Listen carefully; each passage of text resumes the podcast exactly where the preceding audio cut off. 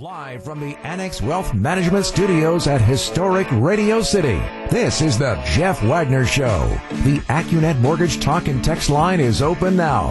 Give Jeff a call at 855-616-1620. And now, WTMJ's Jeff Wagner. Good afternoon, Wisconsin. Welcome to the show. Okay, Eric Bilstead, earlier today I heard you doing a news report about howler monkeys in a in a trunk. Yes. Okay, g- g- like like hit the highlights of that. So they were smuggling these howler monkeys. The this happened in Mexico. The Mexican National Guard heard the howler monkeys in the trunk or hidden wherever they were in the car, and found the monkeys. And the gentlemen trying to smuggling the monkeys are now arrested. I have a story about criminals in trunks. no, it, it, tr- true. This is a, a true story. Back, Okay. back in another life, when I was a federal prosecutor, um, the last couple of years I, I handled lots of narcotics cases, but before that, I, I handled a lot of what they would call reactive crimes, which are bank robberies. I mean, the other sort, but bank robberies. And and let me just give some free legal advice from a recovering attorney here to start off with. Don't rob banks. I mean, bank robbers. It, it's just if you're thinking about robbing something, don't rob banks. Okay, first of all, most banks are federally insured, so you make it a federal crime. Secondly, banks have all these different security measures that are there. Um, they've got cameras. A lot of times they've got guards. It, it's just don't rob banks. And what happens is a lot of time. First of all, there, there's also. Did you know there's there's really almost from a robbery perspective, there's very little Very money little in banks cash, yeah. because the, the tellers all have rules that you know they're, they're, it's not like you, there's thousands and thousands of dollars in, a- in a teller's drawer. I mean, once they hit a certain amount of money, they got to take the money back to the vault. So unless you're able to get into the vault, which you're almost never able to do, there's just there's no money in banks. I know that sounds silly, but that's the reality.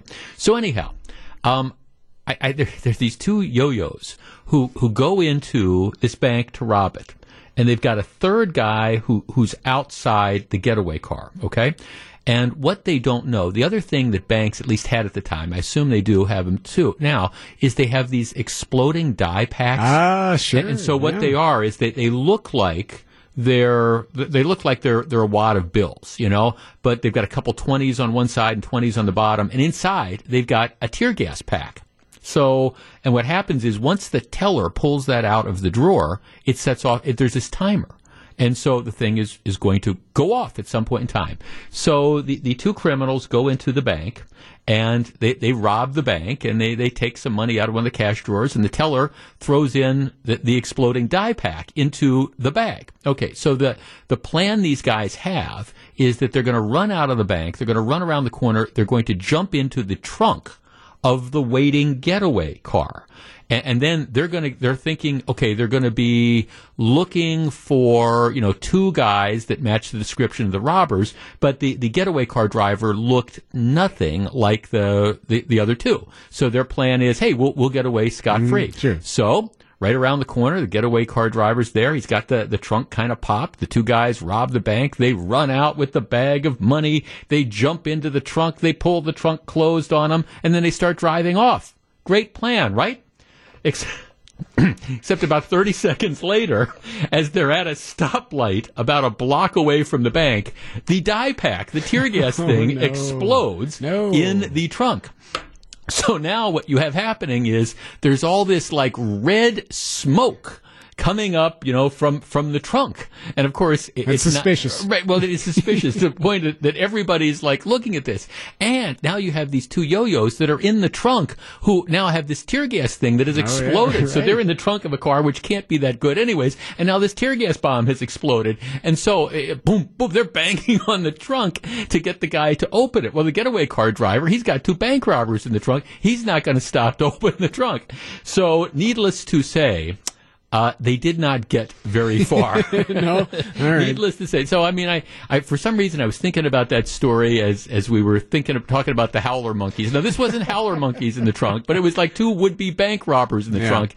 Didn't work out very well. so again, free legal advice: don't rob, don't rob anything, but don't rob banks. It just it almost never works.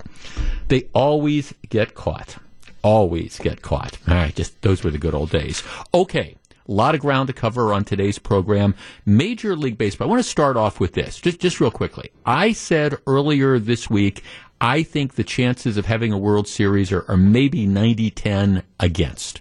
Uh, I just, I, and I hope I'm wrong. I, I hope I'm wrong with this, but I just, I, I think with, you know, you, have had the outbreak that Miami had, you had the outbreak that St. Louis has had. It strikes me that more stuff is going to be inevitable. And, you know, with a concentrated schedule, I just don't know how they're going to do it. The thing that's going on with baseball, unlike basketball, is basketball is in, is in a bubble.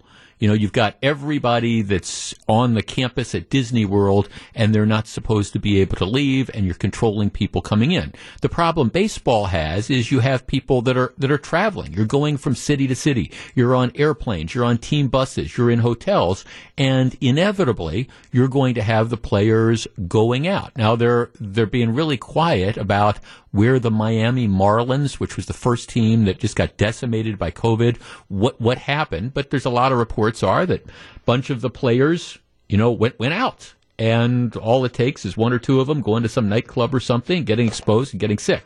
So here's the latest. Major League Baseball has just issued a new set of protocols for the players. So th- this is what they're saying the players have to do. All right, let me just share a couple of these with you. Players and staff have to wear masks at all times, including in the dugout and the clubhouse, with the exception of players on the field.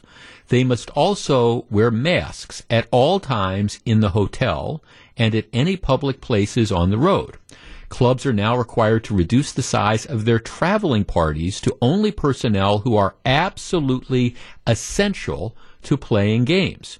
Staff and players are strictly prohibited from meeting in hotel rooms while on the road, including to share food. So, in other words, I'm not allowed to go to Gru's hotel room. All right? They may not gather in any public areas of the hotel without permission from the team's compliance officer.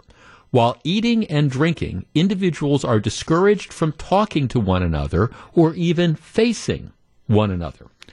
On road trips, clubs must provide a minimum of four buses with a fully unoccupied row between players and staff members, also prohibiting side by side seating. Um, players can't sit across from another on a plane. They are prohibited from leaving their seats on the plane except to use a lav- lavatory, and they need to get permission to do that. They must also wear surgical masks on planes. Um, no face coverings, no cloth face coverings. You have to wear surgical masks. Eating and drinking are permitted on planes, but you are prohibited from talking to one another at the same time. Any player or staff member must notify their compliance officer if they intend to leave the hotel on the road. The officer will decide whether their planned trip outside the hotel complies with the manual and the club's code of conduct. Okay, so in other words, um, hey, compliance officer, me and the boys, we want to go catch the strip joint down in Atlanta. Can, can we go? My guess is that's no. All club members are now required, to, all clubs now are required to provide outdoor covered spaces for all visiting players and staff members to sit at. Um, they are encouraged to eat outdoors instead of the clubhouse. While at home, players and staff members are strictly prohibited from visiting bars, lounges, malls, or any other place in which large groups gather. All right. And it, it goes on and on. But essentially, if you are on work release, you have a lot more freedom than you do if you are a major league baseball player. So if you're at home, you're, you're not allowed to essentially go to a mall. You're not allowed to go to a place where any large group gathers. You can't go to a bar. Um, if you're traveling, you, you've got all these different limitations. They're doing this obviously in sort of a last ditch attempt to try to regulate behavior and, and, minimize the possibility that somebody's going to get infected. Our number, 855-616-1620. That's the Accunet Mortgage talk and text line. Here's my simple question. Is there any way that this is going to work? Do you think that you are going to have, well, there, there's 30 teams, the roster you know, 28 players plus the traveling parties. So you're, you're talking about a lot of people. Do you think it is reasonable to expect, you know, voluntary compliance. That, you know, when you're essentially on the road, you're in your hotel, you're not seeing anybody else, you're staying in your hotel room, except when you're on the team bus. Uh, you're raising your hand to go to the bathroom on the charter thing. When you're living at home with your wife and your kids or whatever, you're, you're not going to go to a bar. You're not going to go to a restaurant. You're not going to go to a mall. You're not going to go to the beach. You're not going to go anywhere where large groups gather. I understand why they're doing it. Is it reasonable to believe that people will comply? 855 616 1620. That's the Accunet Mortgage talk and text line. And, and my answer is okay, the, I, I, understand that these, these are adults. I, I get it. And I understand the purpose behind these. But I, I'm sitting there thinking, are, are people going to really do this? 855 616 1620. And my answer would be, I'm skeptical. What do you think? This is Jeff Wagner on WTMJ. One of our texters, Jeff said, one of our texters, Jen says, they're adults being paid millions of dollars. It's absolutely realistic to expect them to follow the new rules. Um, Want to bet? I mean, I mean, re- really? Okay, if if if the reason you're having these outbreaks is because the the players ha- have made the decision that they're going to go, we're going to go to strip clubs, or they're going to go out to golf courses, or they're going to be like socializing when they're on the road. Okay, I mean, if understanding what the various risks were to that exposure, you, you, think putting in a new set of rules is somehow going to cause people to comply? And is it even realistic to expect people, okay, once you get into your hotel room, you are not allowed to go out, okay? You can't go visit. If you're going to go out anywhere, you've got to get permission from the compliance officer who will then make the decision, and you're not allowed to go visit your teammates in their hotel rooms. And when you're at home, you can't visit bars, lounges, malls, or places where large groups gather. I, I just, I mean, I understand why they're coming down with the rules. I'm just wondering, is it reasonable and realistic to expect people to follow them? Mike on the Northwest side. Hi, Mike. You're on WTMJ. Hi, good afternoon, Jeff. This will never work. There's too many variables, and no one's going to be adhering to all these stringent rules. It's just unrealistic to have them expected to do that. And I fear the same for football. And if you talk about the World Series and stuff like that. If it does happen to get there, which I don't think it will, it's going to be really kind of a meaningless, you know, like triple asterisk after it because it's not a real game anymore. Well, I mean, Mike. I mean, I don't know. I mean, I, I, still have fun listening to the Brewers, and, and I mean, I understand this is this is an odd sort of season, but I mean, I, I have fun. I, I was listening to the end of the Brewers game last night. I, I, I had fun doing it, but but to your point, I mean you, you get these, you're now at this point where you've got this attempt to micromanage literally every aspect of, of the lives of these players. And I just wonder how realistic it is. Staff and players strictly prohibited from meeting in hotel rooms while on the road, including to share food. So I, I, can't go over to Gru's hotel room and split a pizza. They may not gather in any public areas of the hotel without permission from the team's compliance officer.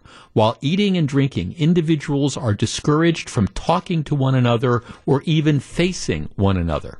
I mean, okay, just just think about that.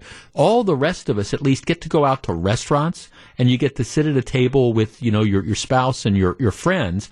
Um, e- even if you got to wear a mask when you go into the restaurant, they're, they're saying these ball players aren't going to be allowed to do that.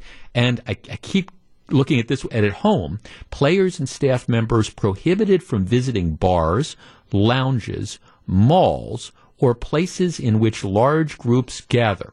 Which does it does kind of raise an interesting issue. And during the break, my, my producer Gru was raising this question: If you were a baseball player, would you rather, if you were an athlete, would you rather be in the bubble in Orlando where you, you don't have all these draconian rules, but, but you're, you're in, you're, you're in the bubble. You're not allowed to leave the, the, the premises. Would you rather have that than be a major league baseball player where you, you're, you're not in a bubble. You're traveling around, but you've got all these different restrictions, in, including when you're at home. You, you, can see your family, but you pretty much can't do anything with your family, and you can't go out and about. I, you know, I think my initial reaction is I, I, think I would actually almost prefer the bubble because the the restrictions are are so onerous and, and so difficult. Here, you, you, you can have a meal, but you pretty much have to be eating by yourself, and you can't be facing anybody, and you can't be talking to anybody while you're eating the meal. It, it's almost like it's so draconian. And again, I, I understand why they're doing it. There's a lot of money that's involved. They're trying to get through the season. They want to have playoffs, so th- this is what they have to do. But from a practical perspective, man, I just don't know how people are going to comply with this. Um, uh, Jeff, some will comply. Others will still go to casinos or rent pontoon boats together. Um, the NFL and, and, Major League Baseball players are not like the NBA players, but they are still young men. Some are immature. Jeff, they need to get over it. Nobody is going to be following the rules. Um, Jeff, no amount of caution is going to keep people from being exposed to COVID. What happened to the original goal of slowing the spread just enough not to overwhelm the hospital system? COVID is going to make its way through the population. Yeah, I understand what the what the texter is saying. I think what Major League Baseball is trying to do is for the next 90 days or however long it takes to finish the regular season and then go into the playoffs what they're trying to do is they're trying to put their own version of a bubble around the, the players, kind of like sort of bubble wrap them, even though they're out and about in society, in an attempt to not have them exposed to anything. Now, I guess, you know, good luck, good luck with this. Jeff, what's the point? These are the conditions of their employment, um, just like I have at work. Okay, well, my, my point is my point is, will, will people comply with that? I mean, you can put in all the rules you want, and you can say, this is what we're going to do. And when you're at home, you're not going to be allowed to go to lounges, and you can't go to bars, and you can't go to any place where public, uh, where, where people congregate. You can put that rule into place. The question is, are people going to comply with the rule? Are they realistic rules? And that's where I have the issue. I'm, I'm sorry. I, I go back, and I hope I'm wrong. I continue to go with my original estimate, which is I think it's about 90 10 that they're not able to finish a Major League Baseball season from beginning to end. Hope I'm wrong. Hope I'm wrong with that. They're trying, they're toughening up the protocols. Will people comply? Well, we'll see. Jeff Wagner on WTMJ. So, what are the police supposed to do? Now, th- this is what's going on in Portland, but it, it is illustrative of, of Milwaukee. In Milwaukee, you have a number of primarily extremely left wing local politicians who have decided that they want to side with some angry, small, occasionally violent members of the community against the larger community and and people who want law and order. So you've got this effort to let's let's dump Chief Morales because, well, Chief Morales has been Chief Morales has been too tough on the protesters. Chief Morales used tear gas after people were throwing rocks and bricks and pieces of concrete at, at his officers after being told to disperse. Chief Morales used tear gas on people when they decided they were going to try to march down the freeway. Oh, how, how terrible this is. He's, he's not responsive enough to the community.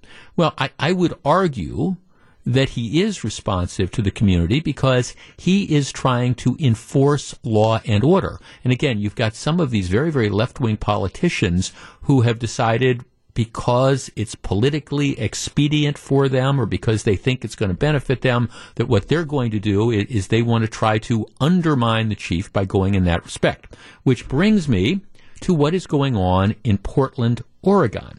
Now, I, I know some people disagreed with me last week when I, I, cited a story that was in the Wall Street Journal. And what it said was, you, you, broke it, you bought it. It's the Pottery Barn rule. And it was essentially that, that the Fed should pull out of Portland because let the, let the local mayor and let the governor own what was going on, that the rioting, which at that point in time was about 60 days. And the, the point of the story, and the point I was trying to make is you, you have all these people who are behaving in a lawless, irresponsible fashion. But what's going on is because there were Homeland Security people or, or, federal authorities that were there protecting federal buildings and they were ending up making arrests and engaging the crowd, they became the issue. Trump became the issue. Trump is sending federal authorities here where the real issue should have been that you have civilian authorities in Portland which have lost control. And that's what we should be focusing on, the rioters and things like that. Well, okay, what, what's happened? The feds pulled out. So the state patrol, the state uh, National Guard came in, the state police came in, so we, have got the local authorities that are now there. So the federal issue has gone away. Well, guess what? The rioting has not stopped. What what a surprise! I, I, I sent out a link to a couple of these stories today. If you follow me on Twitter, it's at Jeff Wagner six twenty. Um, here's the story from this morning: Police declare riot for second consecutive night Wednesday. That would be last night disperse crowd using tear gas. And the local police chief, his name is Chuck Lovell, he, he's saying, he, he's saying, look, this, this, this has to stop. And he's saying, look, here, here's the problem. We have people here who are dedicated to just trying to provoke a police response through vandalism or violence.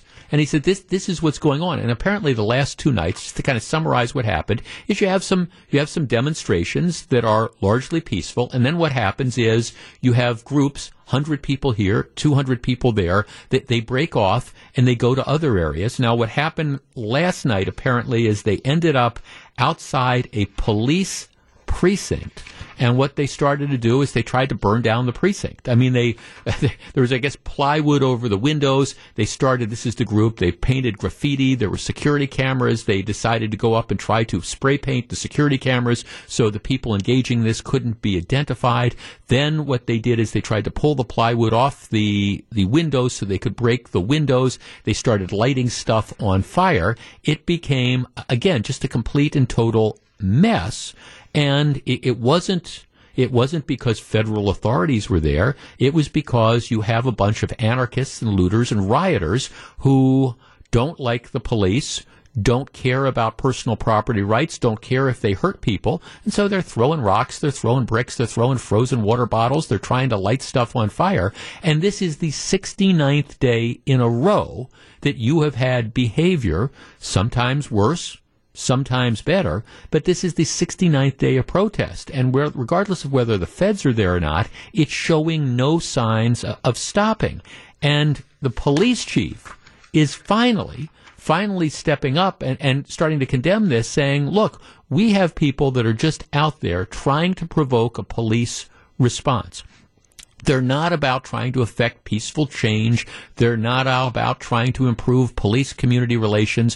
What they're trying to do is they're trying to engage in violence and they're trying to get us to respond so they can respond in an even more violent fashion and it has to stop. Our number, 855-616-1620. That's the Accunet Mortgage talk and text line.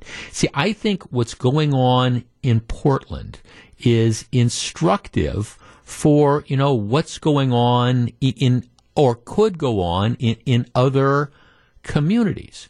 And that is when you let the mob take over, when you let the mob rule, when you have politicians who decide that, figuratively speaking, they want to get in bed with, with some of the more vocal and or violent people, that this is what ends up happening you get 70 days of situations where people are burning and looting and, and essentially destroying a town. Our number, 855-616-1620. That's the Accunet Mortgage talk and text line. Okay, my note is, when faced with things like this, do police need to be more aggressive? Do you want to see law enforcement take an approach of, okay, let's sit down and, and, sing kumbaya and let's look the other way when people are trying to loot and burn? Or do you want to see it stopped? And if that means making arrests and shooting off tear gas and catching people that are out there spray painting security cameras, trying to break windows and throwing rocks at police, don't, don't we want those people taken into custody? Isn't that the response that candidly a civilized society both needs and should be demanding. 855-616-1620. That's the Accunet Mortgage talk and text line. Being nice to the protesters, giving them what they want, caving into the mob doesn't seem to be working very well in Portland. Anybody surprised? Back to discuss in just a minute. This is Jeff Wagner. You're listening to Jeff Wagner on WTMJ. 855 616 1620. That's the Accunet Mortgage Talk and Text line. James in Milwaukee. Hi, James. How you doing, Jeff? Good. What do you think? You know, well, you know, you know, you got other countries around the world, third and fourth, and you know, fifth world countries type of thing. They have all this protesting and all this other stuff happening all the time. Are we going to let it happen in our country to the extent that we're going to become that and uh, take over our, our streets and take over everything else, and uh, we're not going to have a word, uh, no, nothing to say about it? We're going to lock ourselves in our houses and and hope to be alive. Well, I mean, thanks. I mean, James. I mean, here's here's the thing. What what if you're what if you're somebody that lives in Portland? And, and what if you're somebody that's okay? You know, you're you're, you're running a business and, and you're paying taxes and you're a responsible citizen. And and and th- this isn't a political thing. It, it, doesn't matter whether you're conservative or liberal or Republican or Democrat. You, you have a right to a certain, I think, quality of life. And, and what's going on in Portland now just exposes the the big lie I think that, that was out there. And that the fact that you, you have these rioters and you, you have the anarchists and you have the looters and, and for at least the last couple weeks when the feds were in Portland, that was the excuse. Oh, well, we're just angry at President Trump and we're angry at the federal presence. So here, this is going to be our justification for, you know, throwing bricks and throwing pieces of concrete. This is going to be our explanation for violence because we're, we're angry with President Trump. Okay. Fine. You're now seeing what happens. You pull out the federal authorities and you still have violence. Now, again, the last two nights they declared riots. I don't think it was as bad as like last week, but it's not like the, whole issue has gone away. Now, okay, we're, we're not going to attack the federal building because the feds aren't there. So what we're going to do is we're going to march on police precincts and we're going to try to burn those buildings down. Well, at, at some point in time, don't you have to say enough is enough? Now, finally, finally, finally, the police chief that, that's, that's what he's saying. He's saying, look, you're, you're not accomplishing anything. There, there's no message here a, at all. If if rioters, your purpose is trying to say, okay, well, we, we want to improve police community relations. Okay, great. Um, attacking police officers and trying to burn down police stations and looting stores, that, that sends no message a, at all. That's just the act of, of, an out of control mob. And, and that's what you have going on. And, and that's why I think you have to have a police department that responds to these things. And again, unfortunately, what you're seeing around the country is you're seeing some politicians who are, are, just completely and totally checked out, like the, the mayor of Madison, to an extent, the mayor of Milwaukee. You have other politicians who, for reasons that completely and totally escape me, have decided that in the short run, it is to their personal political benefit to, to side with the angry mob over over what I believe, and I always hate to use the term silent majority because it's got Nixonian overtones, but over what, what I believe is the silent majority of, of people out there who might be sympathetic to certain causes like social justice and things of the like, but are like, wait a minute, you're, okay, you're you're you're trying to storm police stations and you're throwing bricks at police officers and you're you're trying to burn down buildings. We don't want to be a part of that club. And, and the best analogy I can give is after after Act Ten, you know, going on what ten years ago or so, you know, you had all these people that, that descended to Madison and they were protesting and and you had the takeovers of the Capitol and all that stuff. I think there were at least a chunk of people who were sympathetic maybe to the who weren't necessarily fans of Act 10. Right? I'll, I'll, leave it like that. But then looked at what was going on and said, look, we don't want to be a part of this club. This is, you know, I, I, all right, we, maybe we, we don't need to go as far as Act 10, but we don't want to be part of this behavior and this type of stuff. And I think the same thing is going on now. Now, I, has the pendulum swung completely uh, uh, against the protesters and against the mob? No. But I think the police need to hear from, I the silent majority of people who support efforts to try to maintain law and order. And the idea of engaging in lawlessness and engaging in criminal behavior in the name of whatever your social justice mission is, it's counterproductive to the cause and it needs to end up stopping. And I think, again, in Portland, you're understanding what at least some elements of this protest movement are all about. And it's not about trying to affect peaceful change. It's about seeing what you can destroy, how you can provoke the police, and how much you can get away with it. And I guess the question becomes for the community of Portland and for other communities as well, how far down that road are you going to go? This is Jeff Wagner. And this is Jeff Wagner. Here's a text from Marcia. Jeff, for God's sake, why is this continuing? Call out the National Guard, haul the looters and protesters away, lock them up, throw away the key. Seriously, why can't they arrest these idiots? Well, they, they can, but the problem is that then gives them the attention of what they want. And then, like I say, you have, you have politicians, and it's not just in Portland, we have them here. You have politicians who've decided that they, it's in their political interest to side with the mob.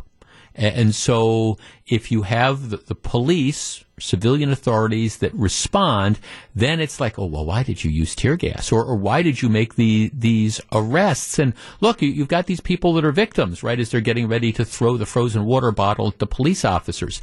That's what we are dealing with with now. And the, the, Portland police chief is exactly correct. You have people in Portland and elsewhere who are out there trying to provoke a police response. That that's that's it. We're going to try to do whatever we can to see if we can try to provoke a police response, and then we can be outraged when the police respond to this, and we can demand that people be fired. Let's get rid of the police chief because I don't know they they they they responded after after people burned down a house and then started to throw objects at the fire department when they were there to try to put out the fires. Gee, we're we're going to be mad that the police came in and dispersed the crowd. That is how far through the looking glass we've gotten. Now, on today's program, we're, we're not going to be talking about what may or may not happen at the Fire and Police Commission meeting tonight because, candidly, nobody knows. I, I mean, it's just it's a complete and total cluster bumble. You do not know what, what is going on. You've got the Fire and Police Commission that has, well, an ethically challenged head. They've had I mean, they, they change executive directors like many people change underwear.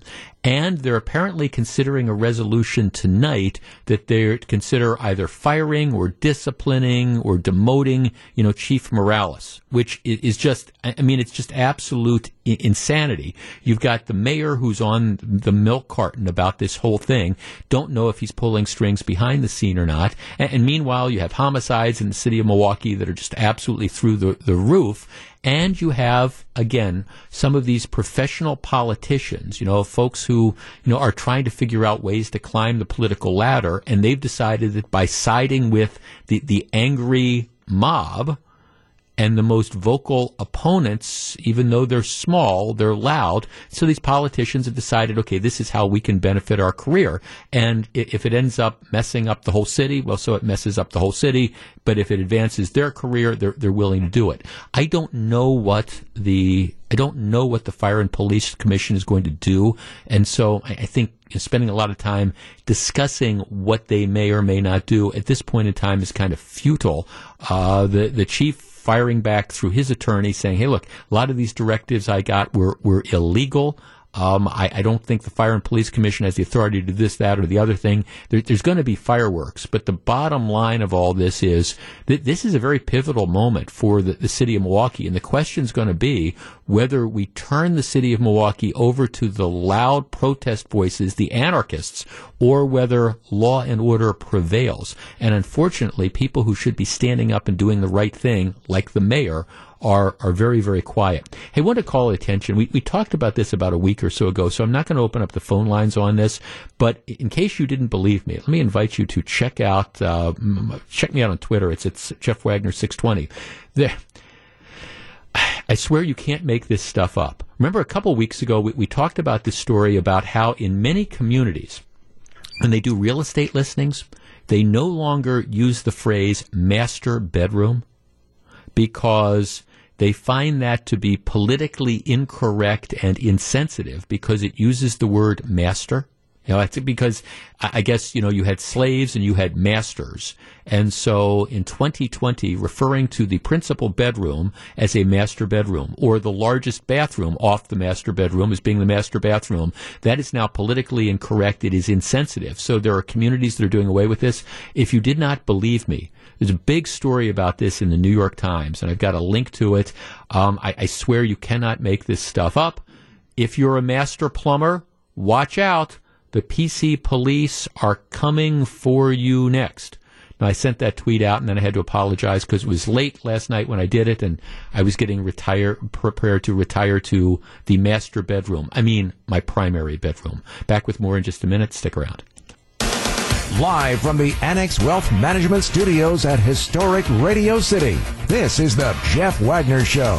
And now, WTMJ's Jeff Wagner. Okay, so I'm getting all these texts from people saying you're, you're making this stuff up about like the, the master bedroom. No, I, I, am not. I, am not. We, matter of fact, we, we talked about this a week or two ago, so we're not going to have a separate discussion about it again. But but yes, this in many communities, Houston started it off, and there are other ones. Louisville, I believe, now New York um, what they are doing, real estate agents no longer refer to the principal bedroom in the home as the master bedroom. They no longer refer to the principal bathroom in the home as the, the master bath. And the, the reason is because I swear, I'm not making this up. It's got connotations to slavery, where, you know, when you had slaves, you had masters and you had the slaves. So the idea would be in 2020, referring to the, the main bathroom as the master bathroom, well, is to hearken back to slavery. I, I swear, I do not make this up. But, you know, in, in different times, we would just simply look at stuff like this and we would say, are you nuts? move on.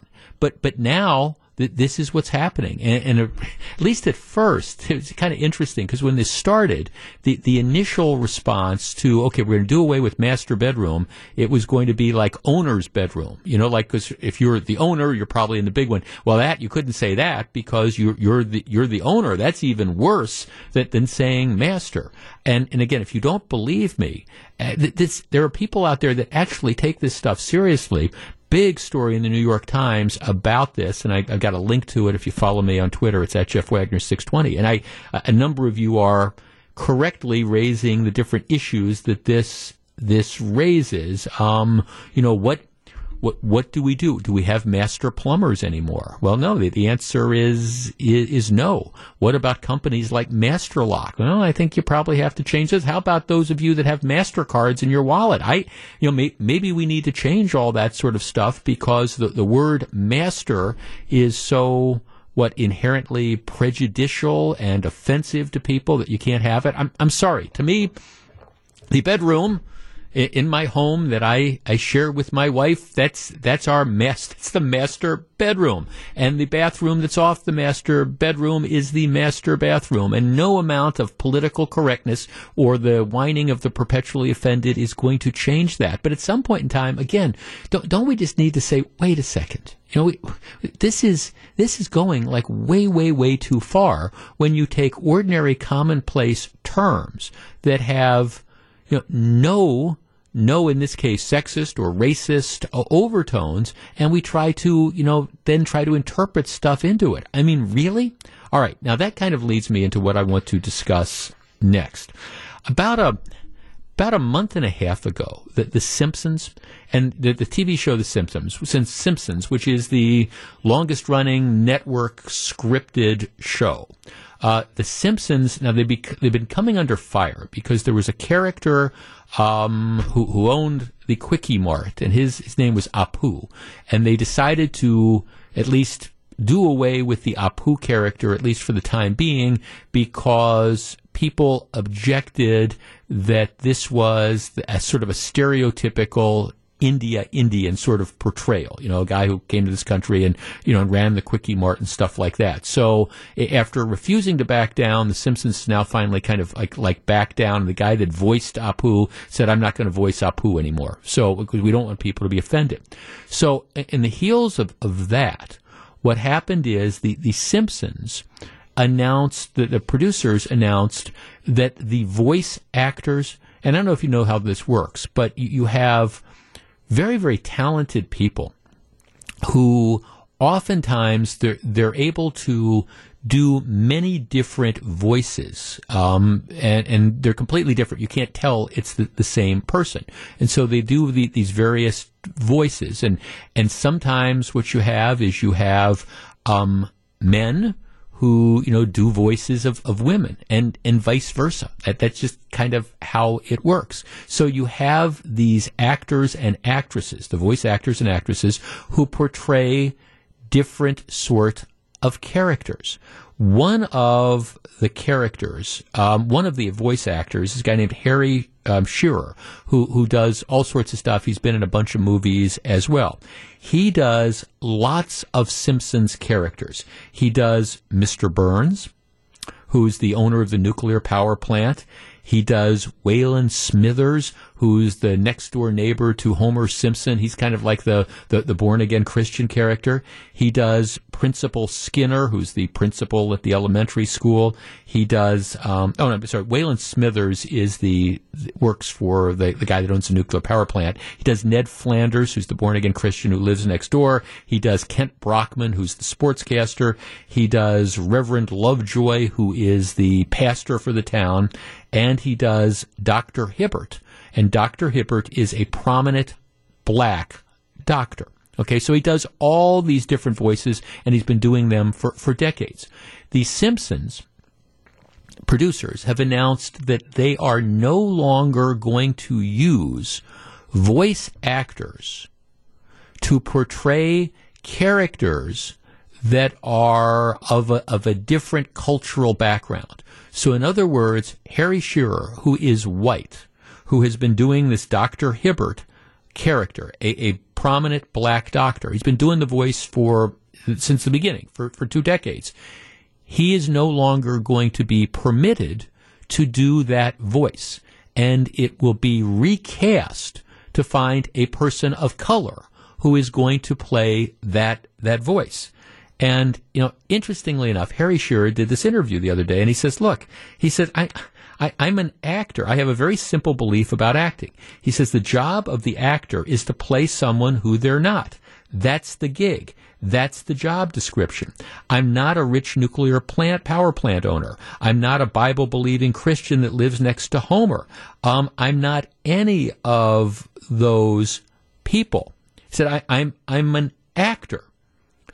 And he said, on the other hand, I mean, I, I, don't get paid by the voices I do. I get hired, so it doesn't matter whether I do five voices or whether I do six voices. But I'm I'm an actor, you know, and and if I'm good at this, you know, why shouldn't I be able to do the cartoon? Why shouldn't I be able to voice the cartoon character that in this case is is black? As long as uh, as as long as I, I'm good at this, isn't that what acting is all about? Our number, 855-616-1620. That's the Accunet Mortgage talk and text line. To me, this raises a really interesting question about whether you want to call it cultural appropriation or, or whatever. But I don't know. Can a heterosexual actor or actress portray a, a gay character? You know, in, in a movie or a TV show, or now anytime there's a gay character, does the does the the actor or actress that portrays them, do they have to be gay? I mean, is that the, the point where, where we're at? Um, for, for again, for the cartoon characters. I mean, does, does it have to be, if the character is Native American, does it have to be a Native American actor or actress that portrays that particular voice? And, and how far do you carry this? I mean, if you've got uh, an actor or actress in real life who is gay, can, can they portray, can they portray a, a heterosexual character on, on TV? I mean, how does this work? 855 616 1620. That's the Accunet Mortgage talk and text line. Or, or isn't the bottom line, they're, they're actors and actresses. They are posing They are playing roles. Their job is to portray someone who they're not. I mean, do we need whether do we need do you need to be pure do you need this type of purity can only african american voice actors voice african american black you know cartoon characters can only gay people portray gay characters on tv or should we hire an actor or actress who is best suited for the part 855-616-1620. That's the Accunet Mortgage talk and text line. How far does this political correctness go? We discuss in a moment. Jeff Wagner on WTMJ.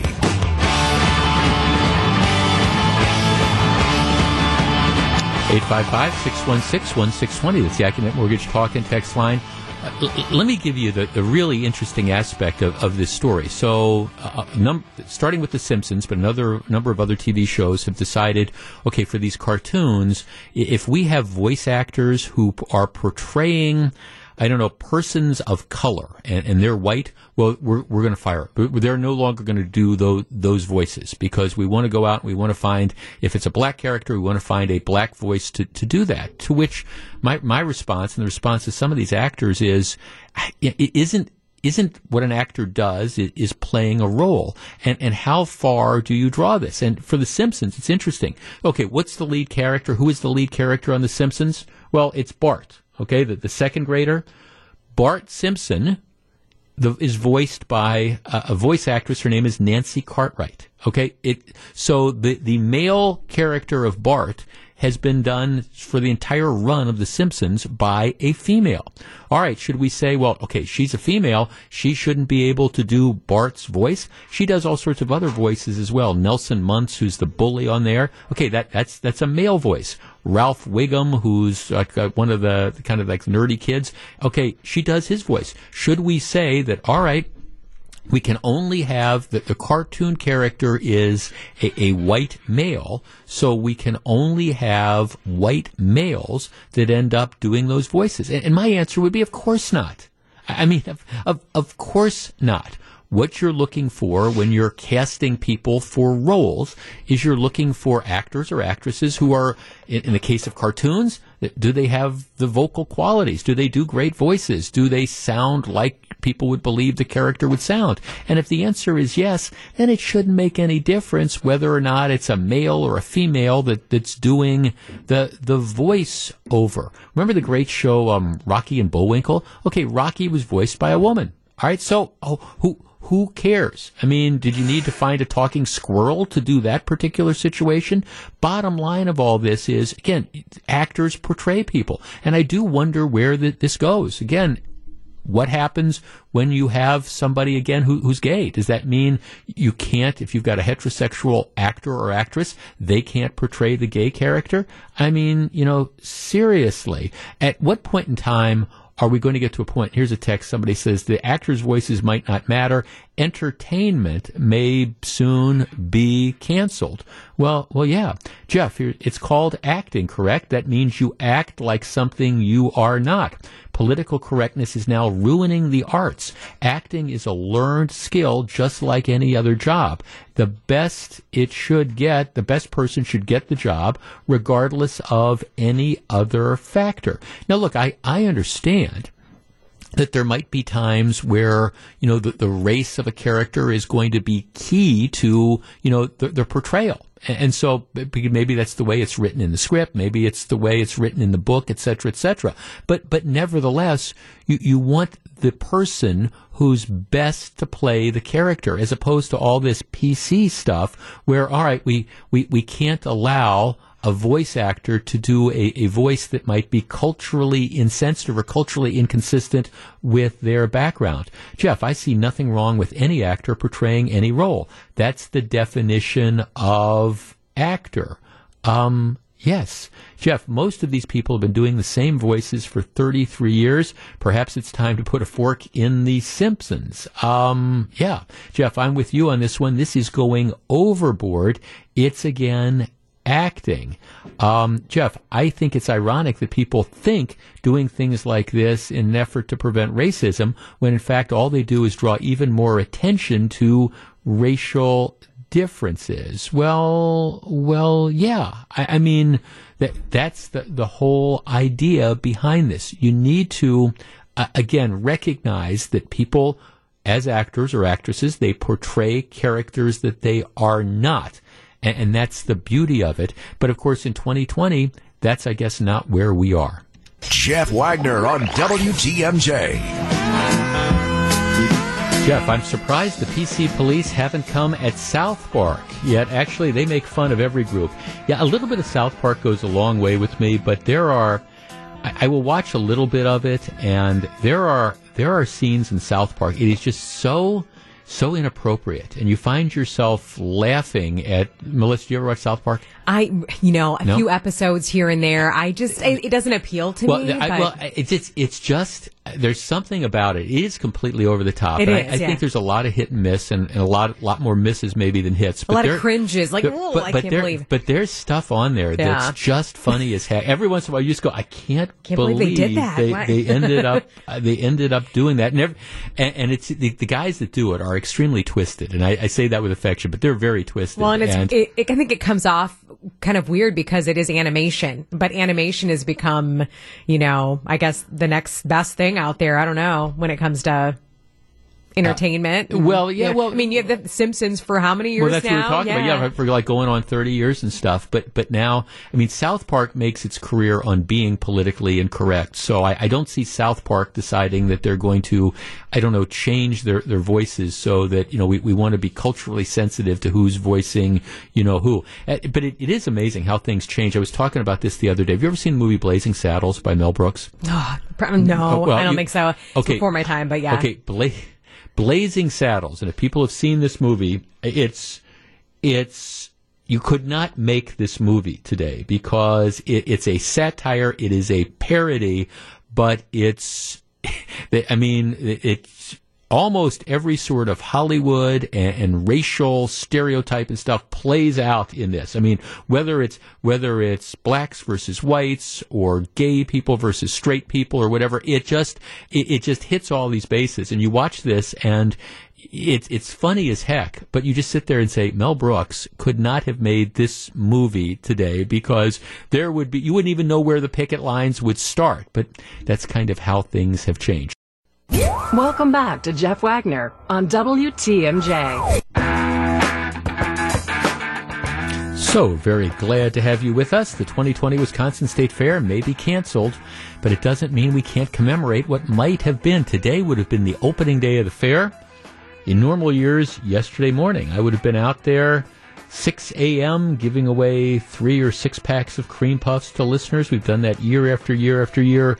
Hopefully, hopefully next year. I, I was actually saying to somebody around here yesterday that I just I want a year of normal. I, I just I, I want a year where we've got the state fair and we've got Summerfest and we've got a traditional Brewers opening day. I want a year of normal, and I'm sure I'm not the only one who feels that way. Anyhow. 2020 Wisconsin State Fair may be canceled. It doesn't mean we can't commemorate what might have been. Tune into Wisconsin's Morning News as they relive the sights and sounds that make the State Fair what it is. You'll also have a chance to win tickets for next year's event. It's the Wisconsin State Fair's Necessities from WTMJ. Okay, group producing the show today and always.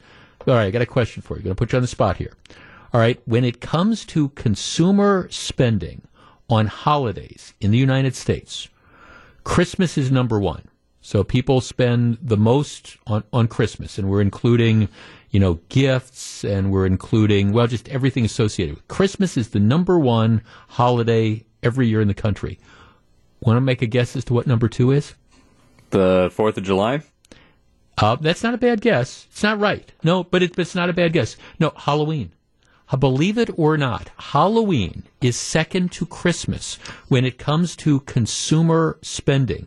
Um, okay, last year, get this, they estimate that about consumer spending was over $8.8 billion. Um, American is expected to spend 3.2 billion on costumes, 2.6 billion on candy, 2.7 billion on decorations, 390 million on greeting cards. So uh, again, at least according to the National Federation of Merchants, that what they're saying, Halloween is number two. And when you think about it, it makes sense. People are out there celebrating, they're doing these things. All right, typically, well, okay, we're here. It's it's early to mid August, get early to mid August. Normally, I was thinking about State Fair. State Fair ends in the middle of August, and then a couple weeks later, you know what happens at State Fair Park? You see that the giant Halloween store that goes up, typically right around Labor Day, we will see a, a, number of you know vacant storefronts that the Halloween stores will, will move in and and they'll be open for a couple months and then they end up you know disappearing again after Halloween goes. But but it's it's a big deal as evidenced by all those different types of stores that that are open. Well, all right, here's the problem. It appears that Halloween may be canceled this year. Now, now, hear me out on this. Um, already, a number at a number of the big theme parks, for example, both in Disneyland and Disney World, they have this. I'll tell you the story sometime about the time I went to Mickey's Not So Scary Halloween party at Disney World. It's a it's kind of a Wagner family legend. But but they have these huge things around Halloween, and they like at Disney World. What they do is they open up the park in the evenings and you need a special ticket and they've got all these characters and people come in costumes and things like that. That that's been canceled this year both because of COVID-19, both at Disney World and at Disneyland. Universal Studios they have a it, it's a more adult sort of thing. They they call it the Halloween Horror Nights, and and they do them at Universal Studios, for example, both in Florida and in California. Again, it's more adult, and there, there's I guess scarier sort of attractions, but it is a huge draw. The, these places are packed. You know, for the the couple weeks before Halloween that they do this. Universal Studios has canceled um, their events. And a number of other big theme parks and stuff all across the country, they've already, and here we are, you know, it's early pushing mid August they've already announced that the, the Halloween things that they were going to be setting up that would be attracting large crowds, they're, they're not going to happen. Our number, 855-616-1620. That's the Accunet Mortgage talk and text line. Now, I understand right now we're trying to figure out, can you finish a baseball season? Can you can you make an NBA season work in a bubble? Can you have college football? My answer to that is I, I just don't think it's going to happen. Can can you have pro football? Okay, and, and those are decisions that we're going to be faced with uh, again August and September. But Halloween is coming up. Here is my question to you: Is there any way that we are going to be able to have trick or treating? conventional sort of Halloween parties and things like that this year or is Halloween going to be another casualty of COVID 19 and another thing that just kind of goes away, at least for 2020? Our number, 855 616 1620. That's the Accunet Mortgage talk and text line. And again, this is one that I, somebody who loves Halloween, I hope I'm wrong on. I, I do not see any way at all that we are going to be able to have any sort of anything close to a traditional sort of Halloween with trick or treating in neighborhoods and things like that in the era of COVID 19 unless sometime in the next month or so a vaccine materia- mysteriously appears. Will we be able, will communities have, have Halloween? 855 616 1620. My answer is I don't see it happening. Not pushing for that. Hope I'm wrong. I don't see any way we have parents going out and, and spending all this money and buying the costumes for the kids and going door to door. I just don't see it. What do you think? We discuss in just a moment. This is Jeff Wagner. Jeff Wagner on WTMJ. Okay, so uh, at, at, a lot of the big theme parks across the country, Disney, Universal, they've already said we're, we're, not having our Halloween events this year. And I'm getting a couple texts from people saying, "Well, how, how do we how do we know what it's going to look like?" Well, well, here's the deal. Um, okay, Los Angeles, I'm looking at a story in the LA Times. The Los Angeles County Department of Public Health, right? They're already saying, look, we'll send out guidelines, but here's the deal. Families should, quote, be prepared to offer alternative ways of celebrating that minimize contact with non-household members. Now, I understand we're, we're you know, okay, August, September, October, we're three months away. But okay, LA is already saying, just don't don't plan on this. All right, you, you know what the city of Milwaukee's health department is like. All right, do do you seriously think, unless there's some major change, unless COVID's gone away, can, can you see Tom Barrett coming out and saying, and, and the Tom Barrett's his health department saying, okay, we we're going to allow people, we're going to have neighborhoods permitting people to go door to door and interacting with strangers, masked or otherwise. I, I mean, I just don't see how it's going to happen.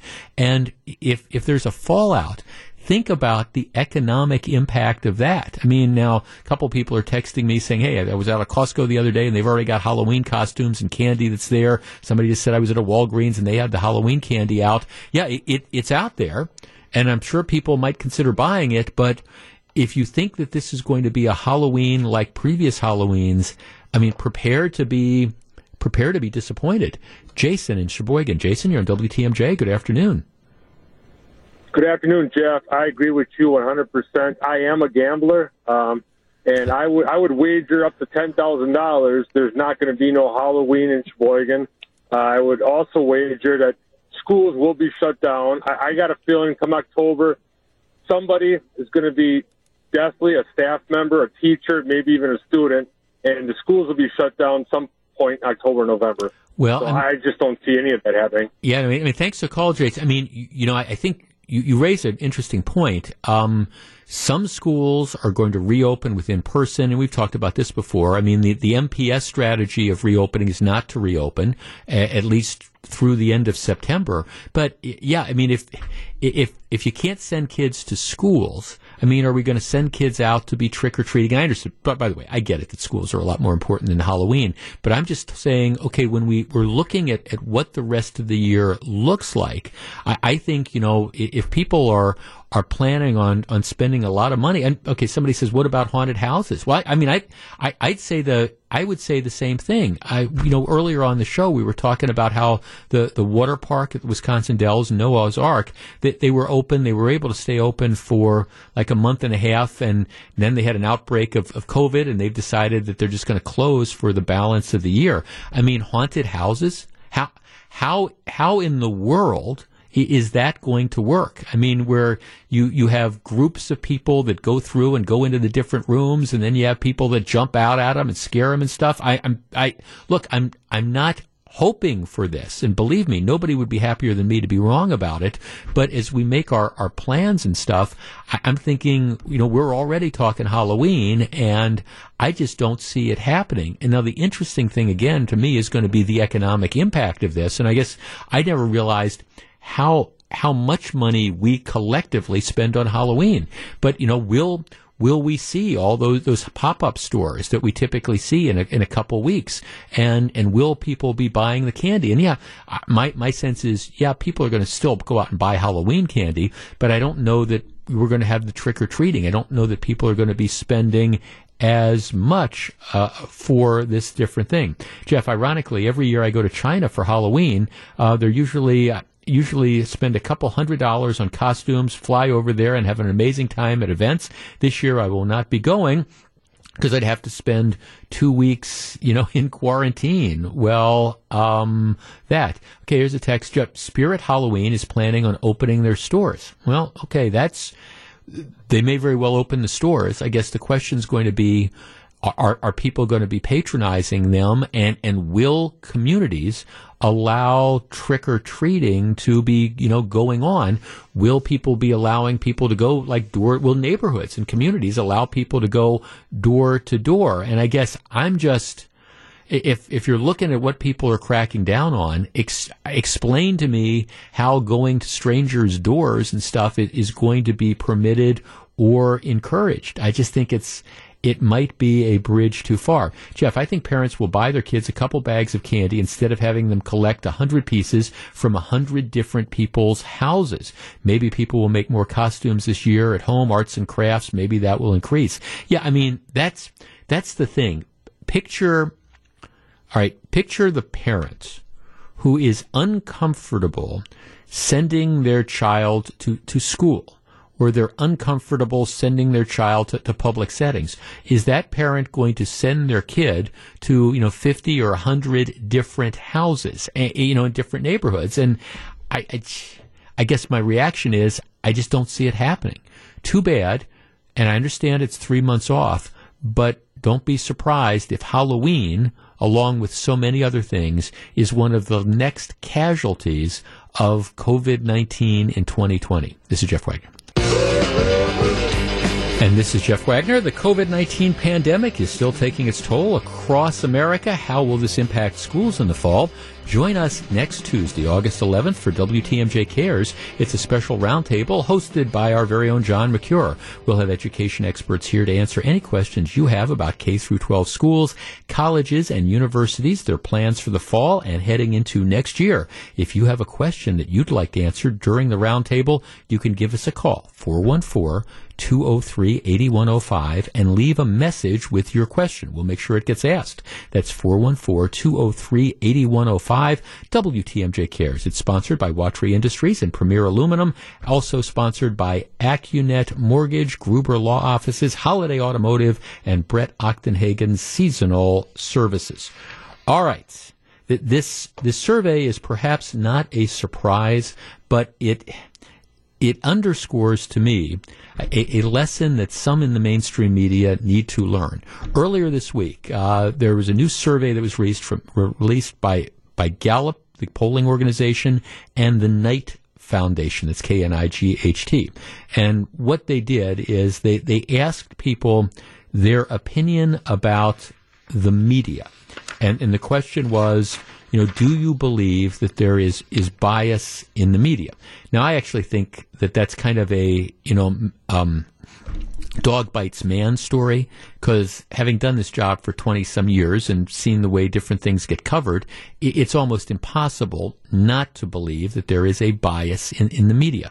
Regardless of, of how you feel about President Trump, for example, if you read the coverage that Trump gets in, say, the New York Times or the Washington Post, it is relentlessly negative. It's been that way for the last several years. The reporters loathe President Trump, and and it's apparent to that, and and that's been that's been a, a winning financial uh, technique and style because what they do is they write to the audience. They, they write to an audience, people that are reading the New York Times. By and large, they hate Trump too, and so they're they're getting those those newspaper articles that are colored uh, to that view. It's like okay, it reinforces your own image. I don't like Donald Trump. Good. The New York Times is writing the story about how awful he did with this or that or the other thing. Same thing is true with the Washington Post. That's that's how you you see it. It's not an unbiased approach to it. It it's a bias that is there, and in part it's it's driven by economics because they know who their audience is. Same thing is true in, for example, TV. Fox News knows who its audience is. MSNBC and CNN know who their audiences are, and so what happens is that the coverage and the spin and the stories that get picked up are colored, slanted, presented in a way to preach to the choir and, and appeal to those different audiences. So I, I, don't know that this is necessarily any breaking new ground, but it just, you know, reaffirms what's going on. I mean, here's the deal. So massive survey, 20,000 Americans. Um, here's what they said. 49% of all Americans think the media is very biased not just biased, but very biased. So that's about 50%. 56% say their own news sources are biased. 7 and 10 are concerned about bias in the news they are getting. 8%, driven largely by conservatives, say dis- distrusted media are trying to ruin the country. Americans think the media is pushing an agenda. Three in four people worry that owners of media companies are influencing coverage. That's up five points since 2017. 54% believe that reporters misrepresent the facts. 28% believe reporters make them up entirely. So you're talking about, you know, huge chunks of, of people that are out there that, that simply do not trust the, the media. Now, you can argue whether that's rational or not. You can argue whether that's fair or not, but it is kind of the reality that's here. And I think, you know, it, it's time for, I think, a lot of media companies and media outlets, particularly your, your traditional journalism based sources, to take a step back and maybe analyze what is, what is going on here. Because there's no question. You, you have the bias in the way that stuff is covered and like I say, I read a lot of newspapers so on, online, so you don't have to. And it, it's just very apparent that there are agendas that are being advanced, in part because it's consistent with the belief of the reporters and the editors, in part, like I say, because it, it's driven by economics. We're going to be, quote unquote, the paper that doesn't like Donald Trump. That's what the expectation is. And, you know, that's why the New York Times gets in trouble if they even deign to write an editorial which I don't know, might not post, might or an editorial or, or, post an op-ed that might not kind of toe the, the party line. Well, then there's all sorts of negative feedback about that. So there's unquestionably bias that's there. But this idea that 54% believe reporters misrepresent facts, that kind of goes to the heart of, of journalism. Because it's not just is there a bias, but is there that active bias that's causing people to misrepresent stuff? And if more than one out of every two Americans says that, it, it tells me that I don't know, that the mainstream media and people who aspire to be journalists have a lot of work to do in trying to regain public trust. Can they do it? Who knows? Live from the Annex Wealth Management Studios at historic Radio City, this is the Jeff Wagner Show. And now, WTMJ's Jeff Wagner. So, Melissa Barkley, I, I, this shows this shows what an influencer I think that you are. No, I, I really, I really oh, do. What's that? Well, okay, for the last like week or so, mm-hmm. well, first of all, the Milwaukee mayor Tom Barrett, he's been on this milk carton for, and for people who didn't understand that reference, it, yeah. back in the '80s when people like disappeared, when kids disappeared, they put their faces on milk cartons. Well, well, Barrett was gone for a while, and and then he came back, and we have this monitor here, and it it, it shows we can us see the Zoom meetings. We can see the Zoom meetings along with other different things like mm-hmm. the traffic and the weather, and I'm watching golf now too. It's all all that up there. We pull all up the, the good thing. stuff. But so so Barrett was gone disappeared for a while. Then he came back. He was in the Zoom meetings, and he had this beard. He did. He he did, and and I mean, I I bring this up as somebody who myself does not look good in a beard. Mm-hmm. I, I mean, I've said I can grow a beard, but it comes in white. It makes me look. 10 years older than I am. And we talked about this on Friday. Right. whatever. Yeah, it, right. Yeah. It, it, yeah. So I, I freely acknowledge that it's it's not a good look for me, but I'm smart enough to know that, so I don't have it. And so we were discussing this, and you and I both, you know, and of course, you know, you're from the female perspective. Mm-hmm, mm-hmm. You agreed it wasn't a good look for no, the mayor. No, I mean, it did make him look older. Maybe that's what he was going for, but Probably not. Probably not. No, when you reach no one really right, wants right, that. When, well, well, when you're 18 years old, maybe you want to look older. Yeah. When you're, you know, 60, whatever he is, now you, you, don't. you don't want to. So, but I think he must have been listening because the beard is gone. It's gone. It's gone. It During just, my newscast, I looked over. I said, "Hey, it just kind of disappeared. It's gone. He got rid of it. So he must yeah. have been. You're thinking he was. I think he was listening to listening you. to us. A- absolutely, because he, I, we, we know he listens to me, but he doesn't pay attention. Now, you. I think he might. Maybe he's listening to. Okay. I don't know. M- M- Melissa says I, I look like Willie the Wino. Here, I'm going to get rid. In any event, the, the beard, the Beard's beard is gone. gone, and and the the mayor is back. I'm still not talking too much about the police chief. That would be nice, but I think that's But your he's social. clean-shaven. He is clean shaven. hey, okay. be- before you go, okay, this is your history Oh, test. yeah. Um, do you know what happened 75 years ago this week? Ooh, 75 years ago this week. Actually, well, uh, today, what's today's date? Today, today's the 6th. Eight, today, six, today is August 6th. All right. Mhm. Do you know what happened 75 years ago today? Gosh, I don't. Women right. got the right to vote. Is that something like that? Oh, no, no, no. women were, women were voting before that, actually. All right, no, well- August sixth, 1945. It's when uh, the United States detonated the first atomic bomb over Hiroshima. Oh, see, you shouldn't ask me that question. Well, that uh, was bad. No, well, no, but it, Yeah. no, but it was it was just a, a, a legendary sort of thing. It's um, and and of course that has been controversial because there there's a lot of people who think that the U.S. should not have done that, and that you know it, it made the world a much more dangerous place. We've all seen the images out of that, Right. Which was Right. horrific. Right. So no, Hiroshima, 75 years Mm. ago today. There's there's actually a book um, that, that's out. Or there's a couple different books that are out. One's called, um, and I I've just started. It's uh, it's called Countdown 1945, and it, it talks about Harry Truman. Interestingly enough, he didn't even know they they kept the, the all the work on the atomic bomb. It was incredibly secret. When mm-hmm. Harry Truman became the president after Franklin Roosevelt died, they they went and briefed him and they said, you know, in a couple weeks or months, we're going to have this atomic bomb. He didn't know it. Nobody knew that that they were that close to having an atomic bomb. Does it surprise you that something like this hasn't happened again since then? That they that they haven't dropped one yeah, of those. that one hasn't been dropped or one hasn't been used in war No, I- or well, no, I think because I, I think everybody understands the devastation. It's been that, that nuclear deterrent that, that was out there. But I, I think you would never be able to do some, you would never be able, in today's day and age, you would never be able to have the secrecy that they had where you, you had plants all across the country and you had, you know, hundreds or thousands of people who were working on this and they kept it all secret. And, and to the extent that the vice president didn't know and that they nowadays had it. everything leaks out. Right. There's somebody that has some information on everything. Right, you know, it's it's just absolutely amazing. Interesting, but yeah. you know, so anyway, seventy five years ago, I I will say this: the um, I, I understand revisionist thinking is that oh the United States shouldn't have done this, etc.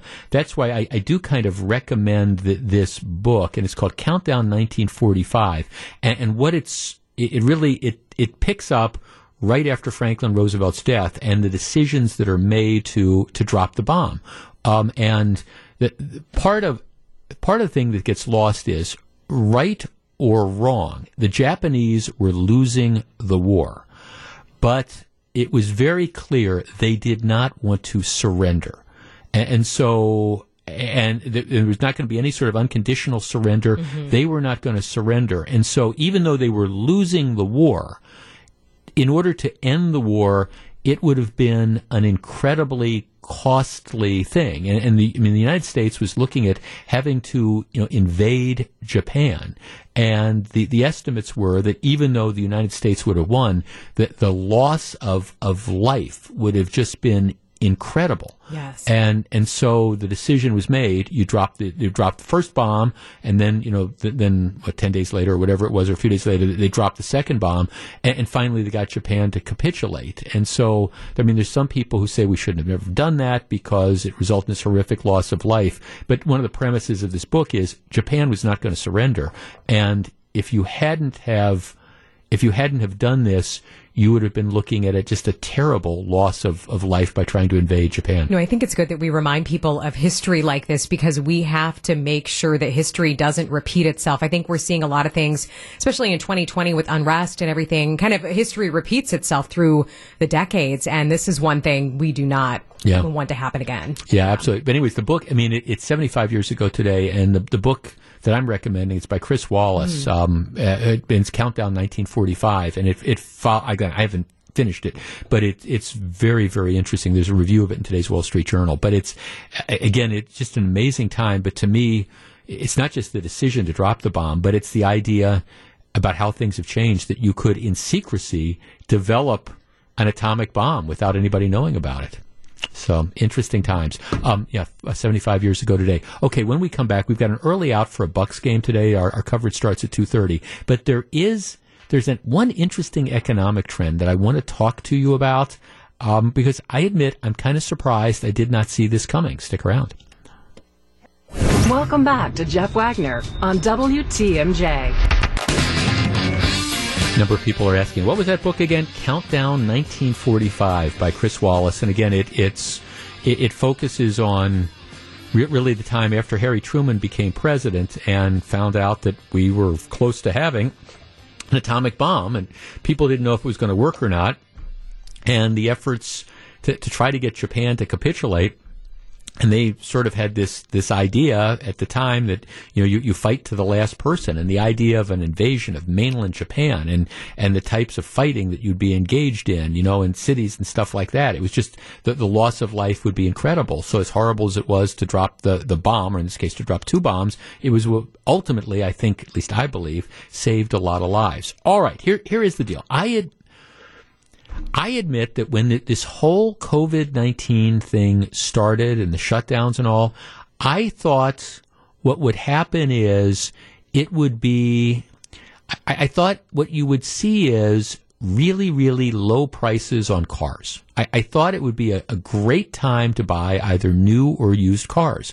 And then what happened is when you had, for example, Hertz, large, you know, uh, rental car chain, and, and what Hertz does is Hertz, you know, they, they, they sell, they, they buy the cars new, they buy the cars, then, you know, they, they turn over the fleet. So they, they, they sell the cars. So I thought there'd be like a, a gut uh, of uh, just a, a, ton of used cars that were out there. And I thought that given the economic uncertainties, people wouldn't be buying new cars you know, just because okay, you're you're not sure what things are, are looking like, and so you know, are you going to drop thirty or forty grand on a new car, etc. Well, I couldn't have been more wrong. Uh, new car sales through the roof, used car sales through the roof. Now, in part. This is because there there's a shortage. You had a lot of the major car companies that, that shut down so they're they're they're starting to ramp up again, but you know they haven't been producing as many cars as they would otherwise have. So it's tougher to get the new cars.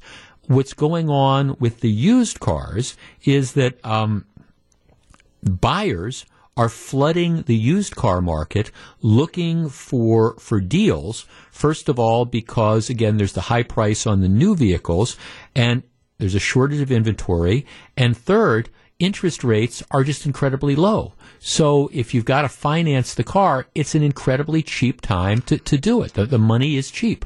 Okay, our number, 855-616-1620. That's the Accunet Mortgage talk and text line.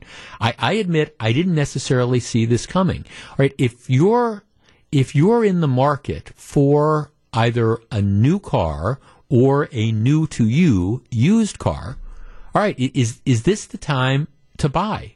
You know, have you pulled the trigger on something like this this recently? Because candidly, I thought people would be kind of pulling back, but at least when it comes to automobiles, either new or used, that doesn't appear to be the case at all. 855-616-1620. That's the Accunet Mortgage talk and text line. All right, have you been in the market for either a new or a used car, and and and why? We discuss in just a moment. This is Jeff Wagner on WTMJ. I just find this to be fascinating because, like I say, I thought, I candidly thought, with the economic disruption that was out there, what was going to end up happening is that the, the bottom was going to fall out of, of new car the new car market. People wouldn't be buying. That that hasn't turned out to be the case. And because production shut down, there, there's actually a shortage of, of new cars. I also thought, okay, with used cars, there's going to be, you know, people flooding the market and you've got like the rental car company going out of business and there's going to be all these and, and that's going to result in a price decrease.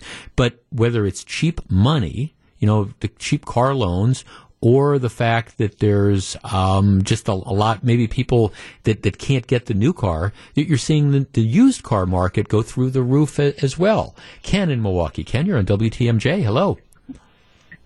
Hey, how you doing? Real well, thank you. Okay, have you purchased uh, a car recently? Yes. Um, uh, two-year-old, new to me, used car. Uh, I got it kind of late. I wanted to buy it uh, like right when everything hit because I thought the prices would be a little cheaper, but I still got a good deal on it. Um, uh, you know, uh, the, the selection was still pretty good. I don't know what it is now. I've had it now for probably a couple months. Right. But uh, at that time, it was still pretty good. Um, I'm glad I pulled it. I knew it was going. I was going to buy one somewhat recently. I didn't want to get caught behind the eight ball and what I wanted wasn't available for another six or eight months or a year or whatever. Right. So that's right. why I kind of went ahead. and Did- bought it then. Yeah, no, that that's kind of interesting, and and again, a lot of, I, I think there were some people that decided to sit on the sidelines, figuring, okay, we're we're going to wait, and the, the prices are going to go Yeah. down, et cetera, and that just hasn't been the way this has worked at all. It's a great time for No. car dealers. Yeah, It, Yeah. it is. It it wasn't a panic buy by by any means, but you know, I just thought well, now was a good time, and it worked out good for us. Yeah, no, th- thanks for the call. And again, it, it's it, th- this stuff it ends up being cyclical. I mean, you can you you can still you, you can still buy new cars. I mean, it, it's not like there's a shortage of that, but for and again, I I'm a supply and demand kind of guy. So I mean, I on the one hand, when I was trying to analyze this, I thought, okay, the, the demand for some of these newer vehicles is just going to fall off a cliff because, again, if you have people who are experiencing economic uncertainty, especially, you know, going back into March and April when you're getting people that are laid off and you don't know what the jobs are going to be. All right, that, that's the last time that they're necessarily going to run out unless they absolutely have to, you know, and, and purchase a new vehicle for 25 or 30 or $40,000 or whatever that, that's going to be. They're, they're going to hold off on that. Well, I, I think that might have been true to an extent, but in addition to that, what ended up happening is the automakers again shut down production, so you, you did not have the typical supply that's out there. So right now, supply and demand is still kind of you know kind of you know, in line with each other. It's not like there's a glut of cars that are sitting there. So dealers haven't felt the compulsion to, you know, deeply discount the prices on the new cars. And again, even though there's plenty of used cars that are out there on the market, one of the things you're seeing is demand is high. People are saying, okay, well, this is an ideal time to buy. I need the vehicle. So uh, it, it is an interesting thing, and I, I'll fully admit I did not see this coming. But you've got car prices, you know, sp- uh, spiking on on the used car market, something that. that you know, typically does not end up happening. Now, of course, that shouldn't discourage you. If you need a car, you're going to go out and do it. But if you're waiting, if you need something in the immediate future and you're waiting because you think, okay, well, the, the prices are going to dramatically go down, I don't think that that's necessarily going to be the case. At least it hasn't been the case, you know, so far as automobile manufacturers adjust. I do feel. I, I, I don't know what's going to happen to the rental car industry. I, I've told the story before. I have a, a very dear friend who, in retirement, you know, drives part time for one of these rental car companies, uh, moving, you know, repositioning cars. You know, you, you need uh, there you got cars in Waukesha. You need to get them to Eau Claire, so he does that a couple times a week, or at least he, he did. Um, but in the rental car industry, nobody's traveling, nobody's renting cars. Don't know what the future that's going to be. Okay, like I said, we've got an early out. There's a Bucks basketball game. I am back 12 noon tomorrow. Friday show. We do this all again, and we'll be featuring the return of Pop Culture Friday, so stick around for that. Also, we'll have a better idea as to what the Fire and Police Commission intends to do, perhaps, with Chief Morales. So, all that's coming up. I will join you and talk to you again 12 noon on Friday. Have a great Thursday. Go Bucks. This is Jeff Wagner, WTMJ.